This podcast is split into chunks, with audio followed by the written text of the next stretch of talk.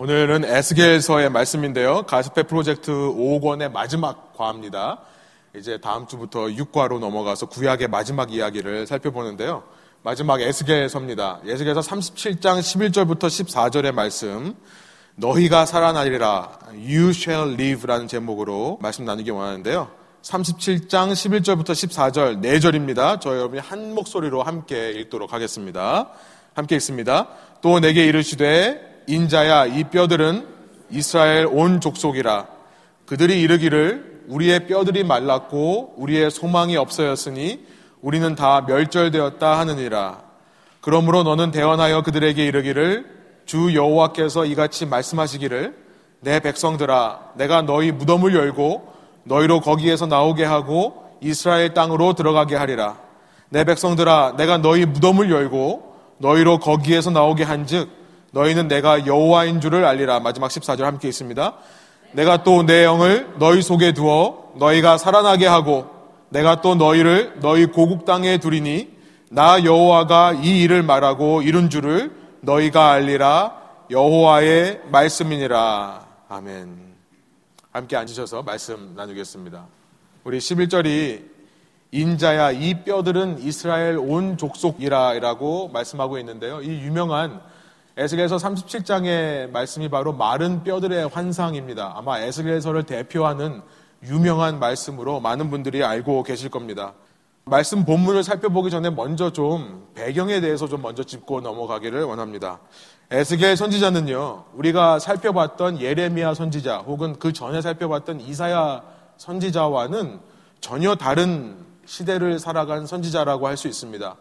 뭐 활동 시기는 예레미야 선지자와 좀 겹치는 부분이 있을 수도 있습니다만 시기적으로는 전혀 다르지 않은 시기일 수 있지만 이 사역한 현장이 다릅니다. 상황이 틀려요.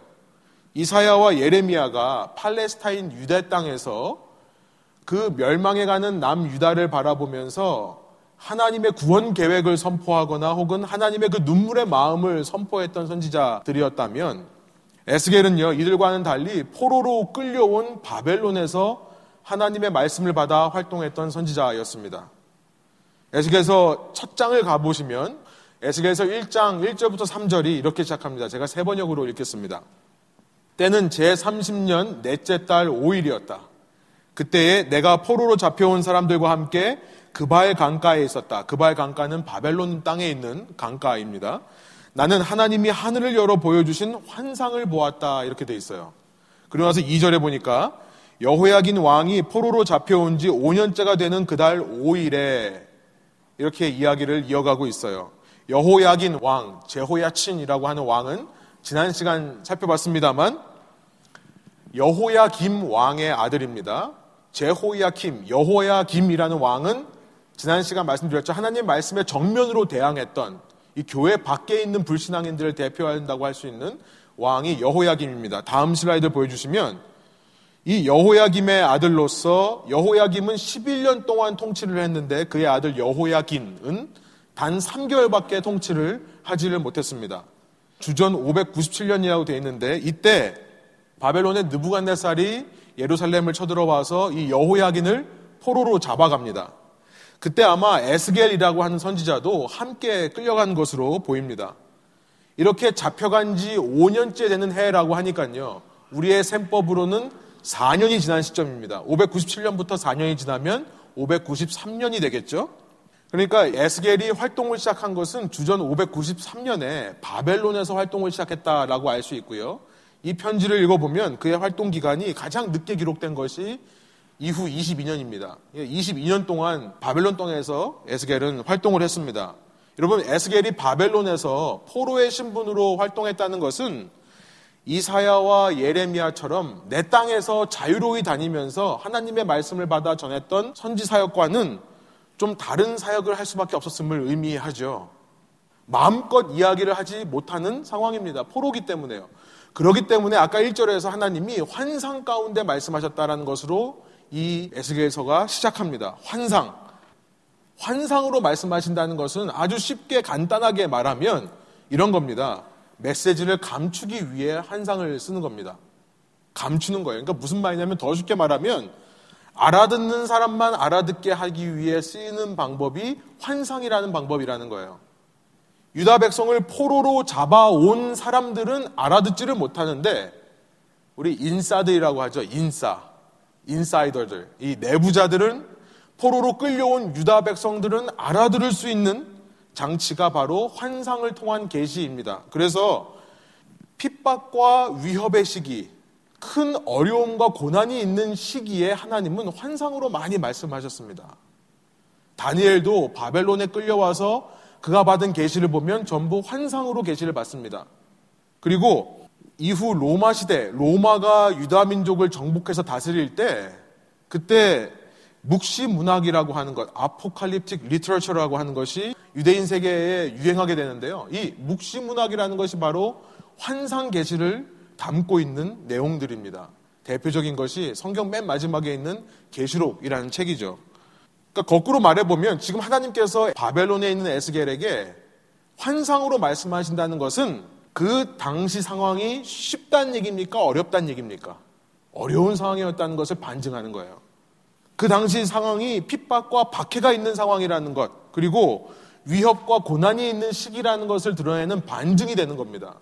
3절, 3절에 보니까 그 상황 가운데 주님께서 바빌로니아 땅의 그발 강가에서 부시의 아들인 나 에스겔 제사장에게 특별히 말씀하셨으며 거기에서 주님의 권능이 나를 사로잡았다. 이 3절에서요. 에스겔은 자신의 직업을 분명하게 밝히고 있는데 제사장 priest라고 얘기하고 있습니다. 1장 1절로 다시 가보면요. 아까 처음 이 예언의 말씀을 시작하면서 서른 해, 30년째 되는 해라고 시작했는데요. 때는 제30년. 이것이 도대체 어떤 말을 하는 거냐? 많은 학자들이 아마도 에스겔의 나이를 가리키는 거다.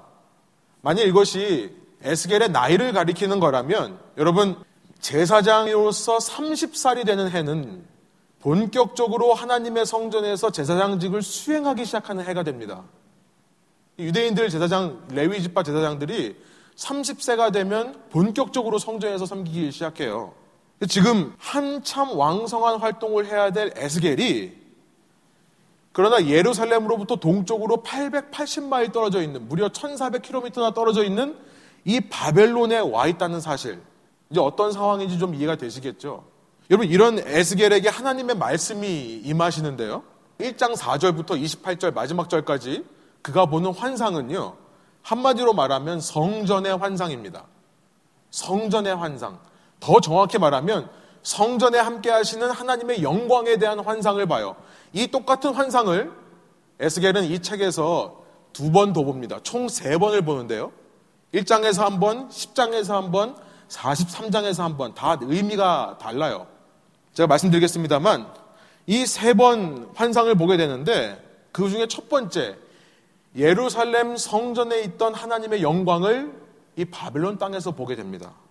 그 성전을 가만 보면요. 제가 자세하게 설명하지 못하겠지만 누군가가 컴퓨터 그래픽, 이 CG로 좀 만들어줬으면 좋겠어요. 제가 살펴보니까 제대로 만든 것은 아직 없는 것 같아요. 근데 한 가지 재밌는 표현이 뭐냐면 그 성전 위에 계신 하나님의 영광을 보는데 그 밑에 바퀴가 있다는 거예요. 바퀴가 바퀴 속에 바퀴가 있다. 이렇게 링 두 개를 90도로 겹쳐놓은 것을 한번 상상해 보시면 좋을 것 같습니다. 이게 무슨 말입니까? 이 하나님의 성전이 사방으로 움직일 수 있다는 얘기예요. 이 환상을 보고 나서 에스겔은요, 7일 동안 정신 나간 사람처럼 가만히 앉아 있었다. 3장 15절이 기록하고 있습니다. 3장 15절로 가보면 이 환상을 보고 나서 에스겔은 마치 어리 나간 사람처럼 세 번역에 이렇게 번역하고 있고요. 개혁개정은 두렵고 떨림을 가지고 7일 동안 머물러 있었다. 이렇게 돼 있어요. 에스겔에게 이 상황이 어떤 상황이었는지 여러분 가늠하실 수 있으시겠습니까? 그의 평생에 제사장이 되기 위해 준비했던 그 모든 것은 다 헛수고로, 수포로 돌아가는 그 상황이었겠죠. 나는 예루살렘 성전에서 사역해야 될 사람인데 나는 왜 동쪽으로 880마일이나 떨어져 있는 이곳에 와 있는가? 에스겔이 생각하지 않았겠습니까? 하나님은 도대체 나에게 무슨 목적이 있으셔서 도대체 무슨 뜻이 있으시길래 나를 포로로 오게 하셨고 이 백성을 포로로 오게 하셨는가? 그런 의문과 질문이 들지 않겠습니까? 그런데 그런 상황 속에서 하나님의 성전 위에 있던 영광의 환상을 보는데요. 그 밑에 바퀴가 달려 있는 거예요. 어떤 생각을 했겠습니까? 저 바퀴의 의미가 무엇일까? 혹시 하나님이 내가 소문을 통해 들은 것처럼 다른 선지자를 통해 들은 것처럼 정말로 하나님이 예루살렘을 떠나겠다라고 말씀하시는 것은 아닐까? 여러분 멀리서 소문으로만 듣다가 이제 이 일이 정말 내 피부 가까이에서 일어나고 있다는 사실을 깨달은 에스겔. 그렇게 두려워 떨면서 7일을 보낸 후에 그는 벙어리가 됩니다. 벙어리가 돼요. 여러분 하나님의 선지자인데요. 벙어리가 된다는 거예요. 그 사실을 아셨습니까? 3장 26절입니다. 에스겔에서 3장으로 가보면 하나님께서 이렇게 말씀하세요. 내가 내 혀를 내 입천장에 붙게 하여 내가 말 못하는 자가 되어 그들을 꾸짖는 자가 되지 못하게 하리니 그들은 폐역한 족속 이민이라. 아니 하나님의 말씀을 선포해야 될 사람이 벙어리가 되는 겁니다. 그런데 이것은 아예 말을 못하는 것은 아니라는 것을 알게 돼요. 다행히도요. 이것은요 하나님이 다른 모든 불필요한 말은 하지 않고 하나님의 말씀만 할 수 있도록 하시는 장치였다는 것을 알게 돼요. 그리고 하나님의 말씀만을 하나님이 원하는 대상 앞에서 하게끔 하는 장치였다는 것을 다음 절 27절이 말씀합니다. 그러나 내가 너와 말할 때에 내 입을 열리니 그러니까 평소에는 벙어리로 있다가요. 하나님이 원하는 말씀이 떨어지면 또 하나님의 말씀을 전하고자 하는 대상이 앞에 있으면 그 입이 열리는 겁니다. 그때만 내 입을 열리니 너는 그들에게 이르기를 주 여호와의 말씀이 이러하시다 하라. 들을 자는 들을 것이요 듣기 싫은 자는 듣지 아니하리니 그들은 반역하는 족속 이민이라. 이제 에스겔의 입에서 나오는 말씀은 전적으로 하나님의 말씀만이 되는 겁니다. 그런데 그 말씀 외에는 내가 말하고 싶은 대상이 있어도 말을 못해요. 내가 이 사람 앞에서는 절대 말하고 싶지 않다 하더라도 하나님이 열어주시면 할 수밖에 없어요. 그러니까 들어야 할 자는 듣게 하시는 거고 듣고도 거부하는 자들은 하나님께서 심판의 근거를 만드시는 겁니다. 그럼 저는 이 대목에서 하나님에 대해 이렇게 한번 정의를 해봤어요. 우리 옆 사람과 한번 얘기해 볼게요. 하나님은요, 말을 뺏어가시는 하나님이시더라. 그럼 옆 사람하고 한번 얘기해 보세요. 하나님은 말을 뺏어가는 하나님이시더라. 말을 뺏어가시는 하나님. 여러분, 그 고난의 시간, 그 어려움의 시간, 그 혼란의 시간에 하나님은요, 에스겔의 입에서 불필요한 말들을 뺏어가시는 하나님이신 겁니다. 그런데 동시에요, 말을 뺏어가시고만 끝나는 것이 아니라 하나님은 그 입에 할 말을 넣어주시는 하나님이시기도 해요. 그 고난의 시간, 그 어려움의 시간에 오직 하나님의 말씀만을 이야기할 수 있도록 그 하나님의 말씀만을 입술해 주시는 그 속에 넣어 주시는 하나님이시라는 거예요. 여러분, 이후 예스겔이 4장서부터 32장까지 수많은 말들을 쏟아냅니다. 그것은 전부 경고와 심판의 말이에요. 처음 24장까지는 이스라엘과 유다를 향해 심판과 경고의 메시지를 쏟아냅니다. 그리고 25장부터 32장까지는 그 외에 다른 모든 나라들을 향해 경고와 심판의 메시지를 쏟아내요. 그런데 그것은 에스겔이 자기 생각을 얘기하는 것이 아닙니다. 내가 보고 판단한 것이 아닙니다. 내가 원하는 대상을 정해서 이 사람에게는 이 말을 꼭 해줘야겠다 해서 하는 것이 아니에요. 그 뱃속에 들어있는 하나님의 말씀이 나오는 겁니다.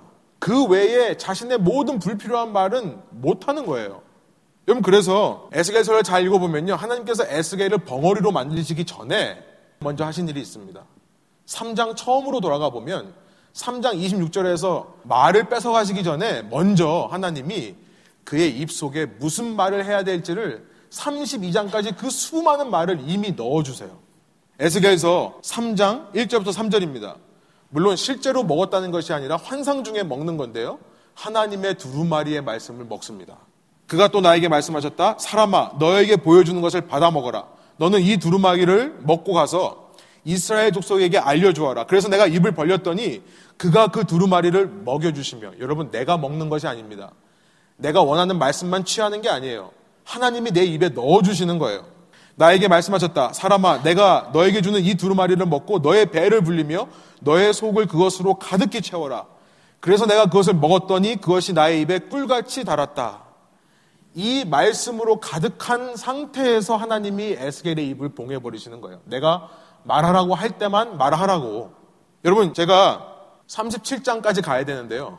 37장까지 가기 전에 먼저 이 에스겔과 그의 상황을 이해하는 말씀을 드렸습니다. 이것이 37장의 메시지를 제대로 이해하기 위해 너무나 필요하다고 생각했기 때문에 그래요. 여기까지 한번 정리해 볼게요. 지금까지 정리해 보면요. 에스겔에게 환상으로 하나님의 말씀이 임했다는 것은 그 상황이 정말 어느 때보다 힘들고 어려운 상황, 외부로부터 핍박이 있었던 상황이라는 것을 알리는 표시이고요.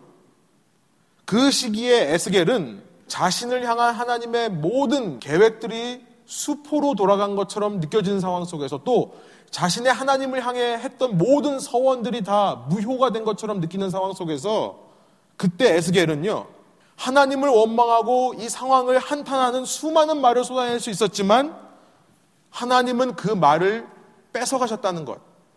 우리도 그렇잖아요. 고난을 만날 때 우리가 그러듯이 하나님 원망하고 내 신세 한탄하고 이 말들을 할 수 있었는데요. 에스겔에서 그 말씀을 하나님이 뺏어가셨더라.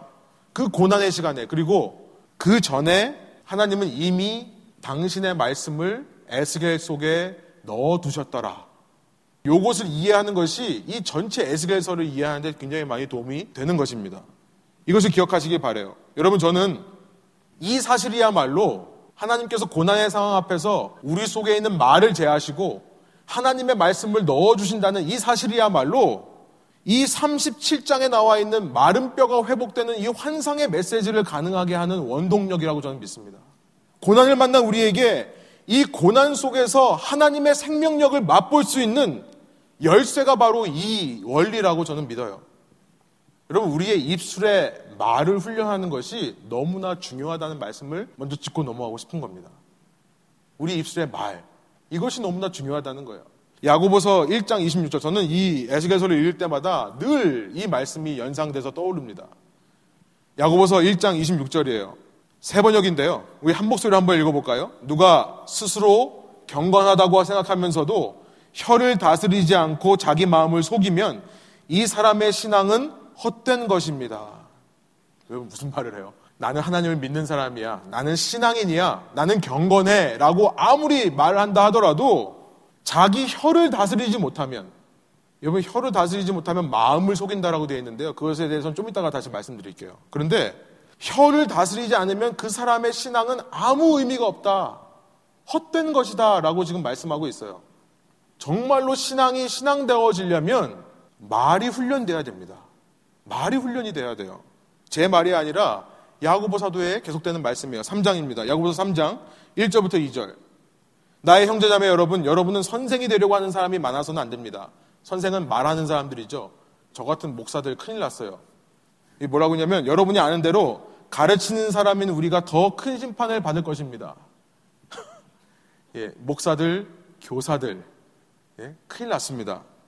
2절에 뭐라고 하냐면 우리는 다 실수를 많이 저지릅니다. 누구든지 말에 실수가 없는 사람은 온 몸을 다스릴 수 있는 온전한 사람입니다. 우리는 하나님의 심판, 아까 1절 마지막에 심판 얘기를 했는데요. 하나님의 심판을 피하기 위해 온전한 사람이 되고 싶은데요. 그런데 뭐라고 말씀합니까? 말에 실수가 없는 사람이라야 온전한 사람이다. 다른 말로 말하면 말에 실수가 있다면 너는 온전한 사람이 되지 못한다라고 지금 말씀하고 있다는 거예요. 여러분 신앙생활 하시면서 이런 말씀들을 어떻게 소화하고 계십니까? 우리는 자꾸만 믿는다는 것을 자꾸 추상적으로 개념적으로만 이해하려고 하는 것 같아요. 내가 머리로 이해하고 마음으로 느껴지면 믿는 거다. 맞습니다. 추상적으로 개념적으로는 그게 믿음이 맞아요. 그런데 여러분 동시에 신앙은 현실적인 것입니다. 실제적인 거예요. 왜냐하면 신앙의 문제는 아주 현실적인 문제이기 때문에 그래요. 우리의 현실에서 날마다 부딪히는 우리의 현실에서 살아가야 되는 것이 신앙이기 때문에 그렇죠. 무슨 말씀을 합니까? 현실적으로 봤을 때 내 입에서 무슨 말이 나오는가를 보면 내 신앙이 무엇인지를 알 수 있다는 말씀이에요. 내가 정말 신앙에 있는 사람인가를 판별하는 근거가 뭐냐면 내 입술의 말이라는 겁니다. 믿고 고백하는 것 다 좋습니다만 무슨 말을 하느냐. 그래서 말을 조심하지 않는 거야말로 마음에 무엇이 있는지를 모르는 것이고요. 그래서 아까 야고보서 1장 26절에서 혀를 다스리지 않는 것은 자기 마음을 속이는 거다. 라고 말씀했던 겁니다. 여러분, 예수님께서 똑같은 말씀을 이렇게 하신 적이 있으세요. 우리의 모든 생각을 다 하시는 예수님께서 이렇게 말씀하십니다. 마태복음 12장이에요. 마태복음 12장 33절부터 37절 개혁개정으로 읽어보겠습니다. 나무도 좋고 열매도 좋다 하든지 나무도 좋지 않고 열매도 좋지 않다 하든지 하라. 그 열매로 나무를 아느니라. 독사의 자식들아 너희는 악하니 어떻게 선한 말을 할 수 있느냐? 이는 마음에 가득한 것을 입으로 말함이라.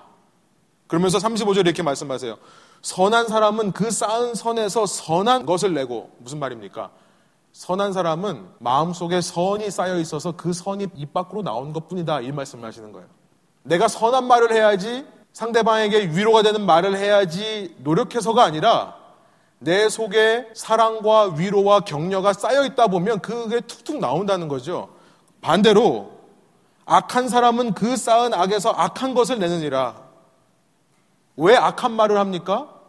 실수로 합니까? 장난으로 농담으로 합니까? 아니요. 내 마음 속에 분노가 쌓여있기 때문에 그래요. 악이 쌓여있기 때문에 그렇습니다. 내가 너에게 이르노니 사람이 무슨 무익한 말을 하든지 심판날에 이에 대하여 신문을 받으리니 예수님도 똑같이 말씀하세요. 심판날에 이에 대해서 신문을 받는데 여러분 37절 바울의 이 칭의론을 정면으로 공격하는 말씀인가요?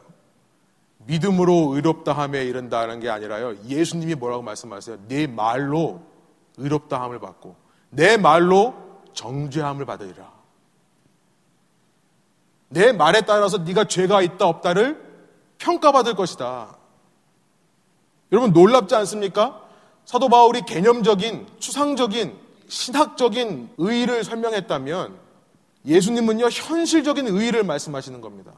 아무리 머리로 알고 마음으로 동의한다고 해도 현실적으로 너의 입에서 지금 하나님을 찬양하는 말, 감사하는 말, 선한 말이 나오지 않는다면 너 속에 무엇이 쌓여 있는지를 점검해야 된다.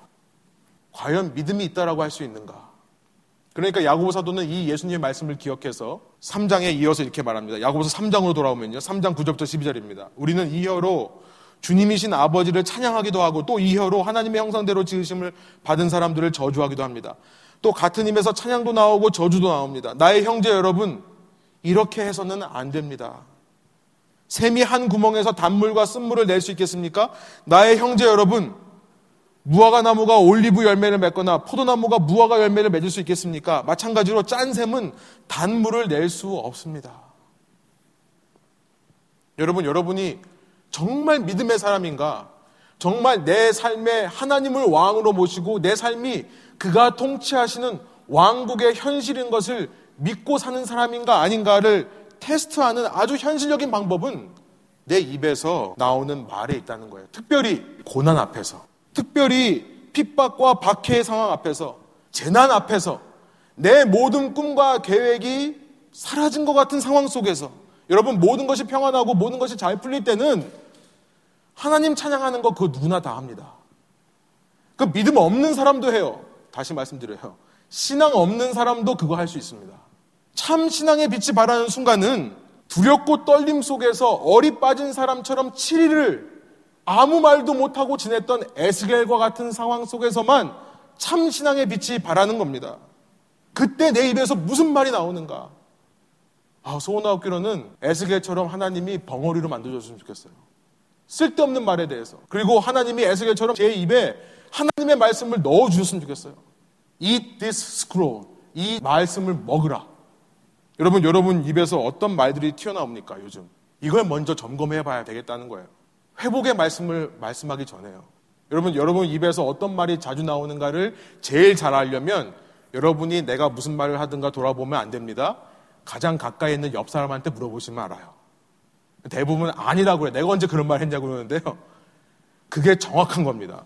옆 사람이 제일 많이 들은 말이 내가 제일 많이 하는 말일 거예요. 무의식 중에 튀어나오는 말이 뭘까요? 제가 요즘 아내한테 제 속에 있는 얘기를 다 하기 시작했어요. 막 뭐, 이게 힘들다 그러면 저희는 얘기 안 했는데 이제 막 다 얘기해요. 힘들다고 얘기하고, 제 마음의 생각도 다 얘기하고, 그러면서 정말 제 자신을 그냥 이렇게 펼쳐 보여주는 그런 시간을 보내고 있는데요. 그러면서 제 마음속에 고민이 생기더라고요. 제 입에서 자꾸 근심과 걱정의 말이 나와요. 그리고 서운하다, 원망하는 말, 비방하는 말, 이런 말들이 자꾸 나와요. 그런 제 자신을 보면서 이 말씀을 읽다가 깨닫게 된 겁니다. 하나님이 보시기에는 목사인 저도 헛된 믿음일 수 있겠구나. 정말 참 믿음이라면 안에 선한 것이 쌓여서 그 선한 것으로부터 선한 말이 나올 텐데. 여러분, 어떻게 하면 그렇게 할 수 있을까요? 어떻게 하면 내가 참 믿음을 소유할 수 있을까요? 근데 예수님이 이미 답을 말씀하셨죠. 마태복음 12장 34절로 돌아갑니다. 이는 마음에 가득한 것을 입으로 말함이라. 선한 사람은 그 쌓은 성에서 선한 것을 내고 악한 사람은 그 쌓은 악에서 악한 것을 내느니라. 무슨 말씀입니까? 내 말을 훈련하는 것은 내가 예쁘게 말해야지, 내가 좋은 말만 해야지, 내가 아 이렇게 말하느니 그냥 내 입을 닫고 있자. 이런다고 해서 되는 게 아니라는 거죠.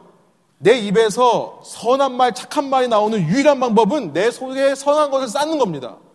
내 속에 선한 것을 쌓는 거예요. 여러분, 어떻게 내 속을 선한 것으로 쌓을 수 있을까요? 에스겔이 미리 이미 답을 보여준 겁니다. 에스겔이 보여줬어요. 어떻게 보여줬죠? 하나님의 말씀으로 먹는 거예요.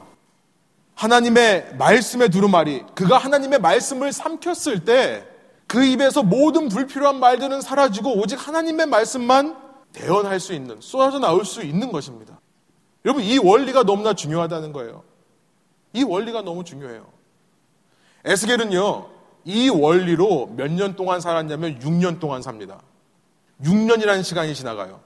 하나님께서 그에게 말을 훈련시키시는 시간입니다. 그러면서 속에 하나님의 말씀으로 채우시는 시간이었겠죠.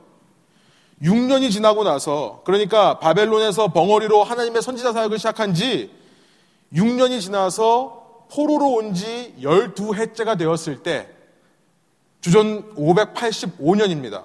그때 어떤 일이 일어나냐면, 그가 그토록 두려워하고 근심하고 걱정하던 일이 현실로 나타납니다. 이것이 33장에 가서 나와 있는데요. 에스겔서 33장 21절입니다. 우리가 포로로 잡혀온 지 12년째가 되는 해의 열째 달 5일에 예루살렘에서 도망하여 온 사람이 내게로 와서 그 성읍이 함락되었다고 말하였다. 33장에 와서 그가 그토록 두려워하던 일이 현실로 일어나는 겁니다. 다음 슬라이드 보여주시면 주전 586년에 느부갓네살이 다시 예루살렘을 침공해서 그때 시드기야를 말씀드렸죠. 시드기야 하나님을 아예 멀리하진 않았지만 곁에 두고 하나님의 선지자를 뜰에 가두어 놓고 자기가 원하는 말씀을 들으려고 했던 하나님을 설득하는 교회 안에 있는 불신앙을 대표하는 사람이라고 했습니다. 이 시드기야 왕을 느부갓네살이 두 눈을 뽑고 포로로 잡아옵니다.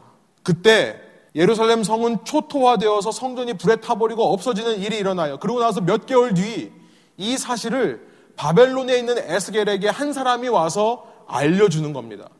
여러분, 처음 환상을 보고 예루살렘에 있어야 될 하나님의 영광의 환상이 왜 바벨론에 와 있는가를 가지고 7일 동안 고민했던 에스겔이에요. 근데 이 에스겔이요. 10장에 보면 똑같은 환상이 이제 실제로 성전을 떠나는 그러니까 성전이 무너지기 전에 이미 하나님의 영광이 먼저 떠납니다. 그것을 바벨론에서 환상으로 봐요. 10장에서 보는데도 흔들리지를 않습니다. 신기하죠? 그랬던 에스겔이 자신이 환상으로 봤던 그 10장의 내용이 현실로 이루어지는 것을 경험하는 순간인데 이때 에스겔을 보니까 흔들림이 전혀 없어요. 이런 기가 막힌 상황 속에서 정말 이 올 일이 오고야 말았구나. 흔들림이 없습니다. 22절이에요. 도망하여 온 사람이 오기 전날 저녁에 주님의 권능에 나를 사로잡아서 나의 입을 열어주셨다. 오히려 그 전날 저녁에 이 일이 있을 줄 알았는지 하나님의 영이 임하더니요. 6년 동안 벙어리로 살았던 삶에서 풀려나게 됩니다. 그 사람이 아침에 나에게로 올 쯤에는 내 입이 열려 있었으므로 이제 나는 말을 못하는 사람이 아니다. 하나님이 묵고 있던 그의 입을 풀어주세요. 그러면 어떤 말이 튀어나오겠습니까? 기다렸다는 듯이 하나님 어찌하려고 이러십니까? 내 삶에 이제 정말 조금도 희망이 남지 않았습니다. 혹시나 해서 돌아가면 다시 제사장으로 섬길 수 있을 줄 알았는데 아예 무너져 버리다니요. 이런 불평과 원망이 튀어나왔겠습니까? 여러분 놀랍게도 에스겔이 이때부터 입을 열어서 34장부터의 메시지를 쏟기 시작하는데요. 여러분 에스겔서는 33장 예루살렘 무너지는 것을 기점으로 해서 분위기가 완전히 달라집니다. 저 같으면 이 말 안 듣는 이스라엘 백성 너희 때문에 내 인생도 의미가 없어졌다고 저주와 원망의 말들을 쏟아냈을 것 같아요. 하나님 앞에 정말 한탄의 말들을 쏟아냈을 것 같아요. 그런데 34장부터 37장까지 7개의 하나님의 메시지를 쏟아내는데요. 전부 회복의 메시지를 쏟아낸다는 것입니다. 회복이에요. 이스라엘의 회복. 하나님께서 이스라엘을 이렇게 회복하실 거다. 아니, 예루살렘 멸망이 현실화가 되었을 때 오히려 더 절망해야 되는 거 아닙니까? 이제 돌이키는, 돌이킬 수 없는 결과로 인해 낙심하고 포기해야 되는 거 아닙니까? 그런데 이때부터 회복의 메시지를 외칠 수 있는 원동력이 뭐냐를 살펴보니까 그동안 6년 동안 그가 받은 입술의 훈련이었다는 거예요.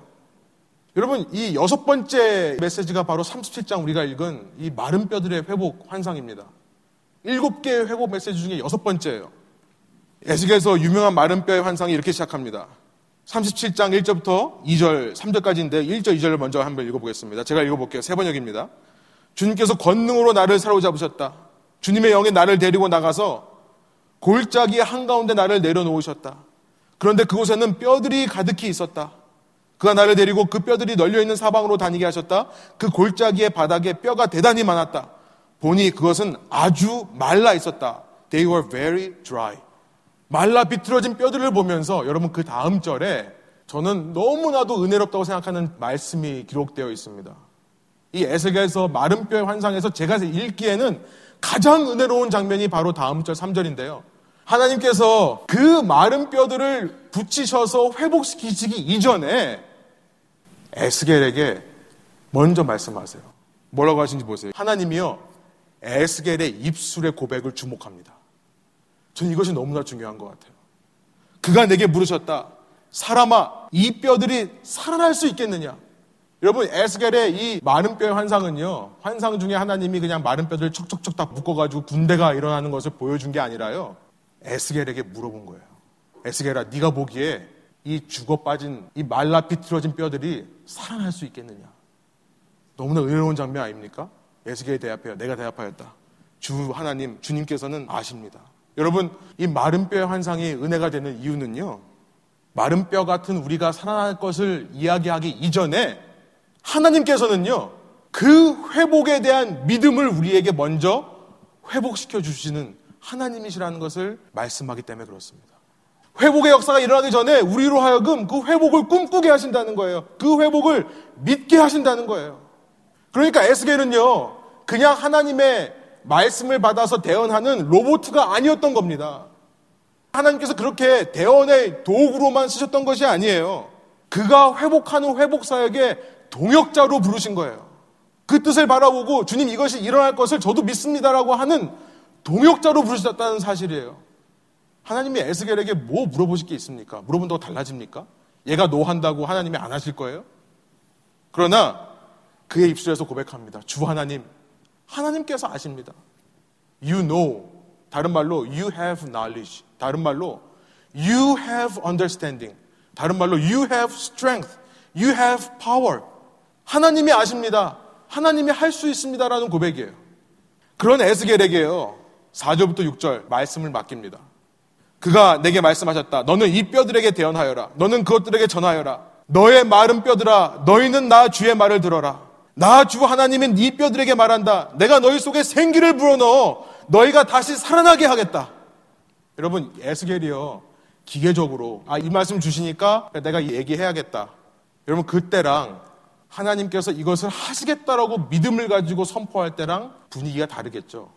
제가 설교를 하는데 그냥 개념을 가지고 이런 일이 있습니다라고 얘기만 하면 별로 느끼지 못하지만 제가 이것이 정말 중요하다고 믿고 여러분한테 얘기하면 여러분이 받아들이시는 게 틀리잖아요. 그죠? 여러분, 이 말씀 속에 있는 에스겔의 믿음을 보시기 원합니다. 에스겔의 믿음. 말도 안 되는 일인 것 같은데요. 다 끝난 것 같은 상황인데요. 마른 뼈에 생기를 불어넣어 너희가 다시 살아나게 하겠다. 6절. 내가 너에게 힘줄이 뻗치게 하고 또 너에게 살을 입히고 또 너희를 살갗으로 덮고 너희 속에 생기를 불어넣어 너희가 다시 살아나게 하겠다. 그때야 비로소 너희는 내가 주인인 줄 알게 될 것이다. 여러분, 여러분이 여러분 주위 사람에게 이런 마음으로 하나님의 말씀을 대언할 수 있기를 소원합니다. 우리 서로를 향해, 교회를 향해, 이 땅을 향해 하나님이 치유하실 것을 이런 마음으로 선포하기를 원합니다. 저는 이 말씀을 준비하다가 이 대목에서 우리 교회 한 자매를 위해 정말 기도할 수밖에 없었어요. 마침 그 자매에게서 그날 연락이 왔어요. 이 말씀을 준비하고 있는데 목요일인데 원래 오늘 겸사겸 결과가 나왔어야 되는데 오늘 안 나왔다고 연락이 왔어요. 제 마음속에 하나님께서 그 말씀을 부어주셔서 말할 수밖에 없었습니다. 자매님, 하나님이 치료해 주실 줄 믿습니다. 회복시켜 주실 줄 믿습니다. 여러분, 그러기 위해 필요한 것이 뭐냐면 우리가 하나님의 말씀만으로 내 속이 가득 차는 훈련이라는 거예요. 입술의 훈련. 말씀을 정리하면서 이제서야 우리 처음에 읽었던 본문을 다시 한번 돌아가 보기를 원합니다. 이 말씀 읽고 끝나기를 원해요. 그런데 우리가 읽은 11절부터 이 에스겔의 상황이 어떤 상황인지를 다시 한번 말씀하십니다. 누구보다도 고난스러운 상황입니다. 이해가 안 되는 재앙을 만난 것 같은 외부로부터의 핍박이 있고 안에 있는 사람들은 불순종하고 있는 이중고의 상황. 인간적으로 소망과 희망이 끊어진 시간이에요. 11절입니다. 또 내게 이르시되 인자야 이 뼈들은 이스라엘 온 족속이라. 그 죽어 있는 뼈들이 이스라엘 온 족속이래요. 그들이 이르기를 우리의 뼈들이 말랐고 우리의 소망이 없어졌으니 우리는 다 멸절되었다 하느니라. 그런 시간에 하나님께서 에스겔에게 말씀을 하십니다. 그러기 위해 그의 입술에 훈련을 먼저 하신다는 거예요. 그 마음 속에, 그 배 속에 두루마리를 주셔서 하나님의 말씀이 차곡차곡 쌓이게 하시며 그 외에 모든 불필요한 말들을 뺏어가십니다. 고난과 특별히 절망스러운 시간에서 우리가 무슨 말을 하는가? 여러분, 이것이 우리를 통한 하나님의 사역에 너무나 중요한 원동력이 된다는 것입니다. 여러분, 요즘은 말보다는 소셜 네트워크에서 글을 많이 남기는 것 같아요. 여러분, 무슨 글을 많이 남기십니까? 혹은 무슨 글을 여러분이 라이크, 하고 포기를 많이 하십니까? 여러분, 선한 것을 쌓기 위해 하나님의 말씀에 집중하는 저와 여러분, 사순절 기간 되기를 소원합니다. 여러분, 그럴 때요, 하나님은 하나님의 회복 사역에 대한 동역자로서 내가 하나님의 말씀을 믿음을 가지고 외치기를 원하세요. 믿음으로요. 이 땅을 향한 하나님의 회복 사역의 동역자로 대언하기를 원하시는 겁니다. 12절 13절이에요. 그러므로 너는 대언하여 그들에게 이르기를 주 여호와께서 이같이 말씀하시기를 내 백성들아 그 마른 뼈들을 향해 내 백성들아 내가 너희 무덤을 열고 너희로 거기서 나오게 하겠고 이스라엘 땅으로 들어가게 하리라 내 백성들아 내가 너희 무덤을 열고 너희로 거기서 나오게 한즉 너희는 내가 여호와인 줄을 알리라. 그리고 마침내 43장에 보면요. 그 하나님의 떠났던 영광이 이스라엘에로 돌아옵니다. 세 번째 보는 성전의 하나님의 영광의 환상이에요. 그 43장에 돌아올 것까지도 하나님이 에스겔에게 미리 14절에 말씀하십니다. 우리 마지막 절 14절 다시 한번 한 목소리로 읽어보겠습니다. 내가 또 내 영을 너희 속에 두어 너희가 살아나게 하고 내가 또 너희를 너희 고국 땅에 두리니 나 여호와가 이 일을 말하고 이룬 줄을 너희가 알리라 여호와의 말씀이니라. 하나님께서 우리 삶에 회복을 명하실 때 여러분 믿음으로 반응하시는 저와 여러분 되기를 원하고요. 그러기 위해 날마다 우리 가운데 선한 것을 쌓아가는 저희 모두의 신앙의 노력 되기를 소원합니다. 함께 기도하시겠습니다.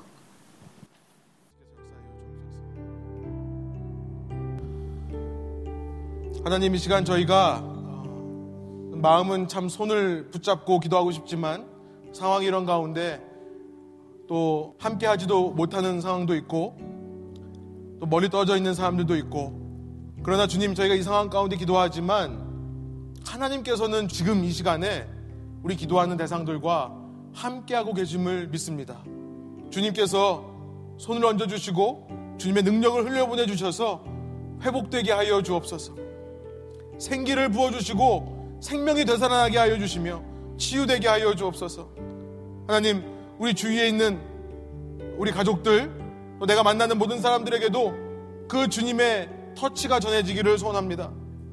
하나님, 내 안에 하나님의 말씀을 쌓는 것을 게을리하지 않도록 인도하여 주시고, 오직 내 안에 선한 것들을 쌓기를 소망하며 하나님의 말씀을 날마다 먹을 때에 그런 저희를 통해 선한 영향력이 우리 주에게로 흘러가서 내가 이 땅을 회복하는 자가 되고 내가 이 땅을 치유하는 자가 될 수 있도록 주님의 동역자로 설 수 있도록 이 자리에 있는 저희 한 사람 한 사람을 주님께서 한 영혼도 놓치지 마시고 사용하여 주옵소서.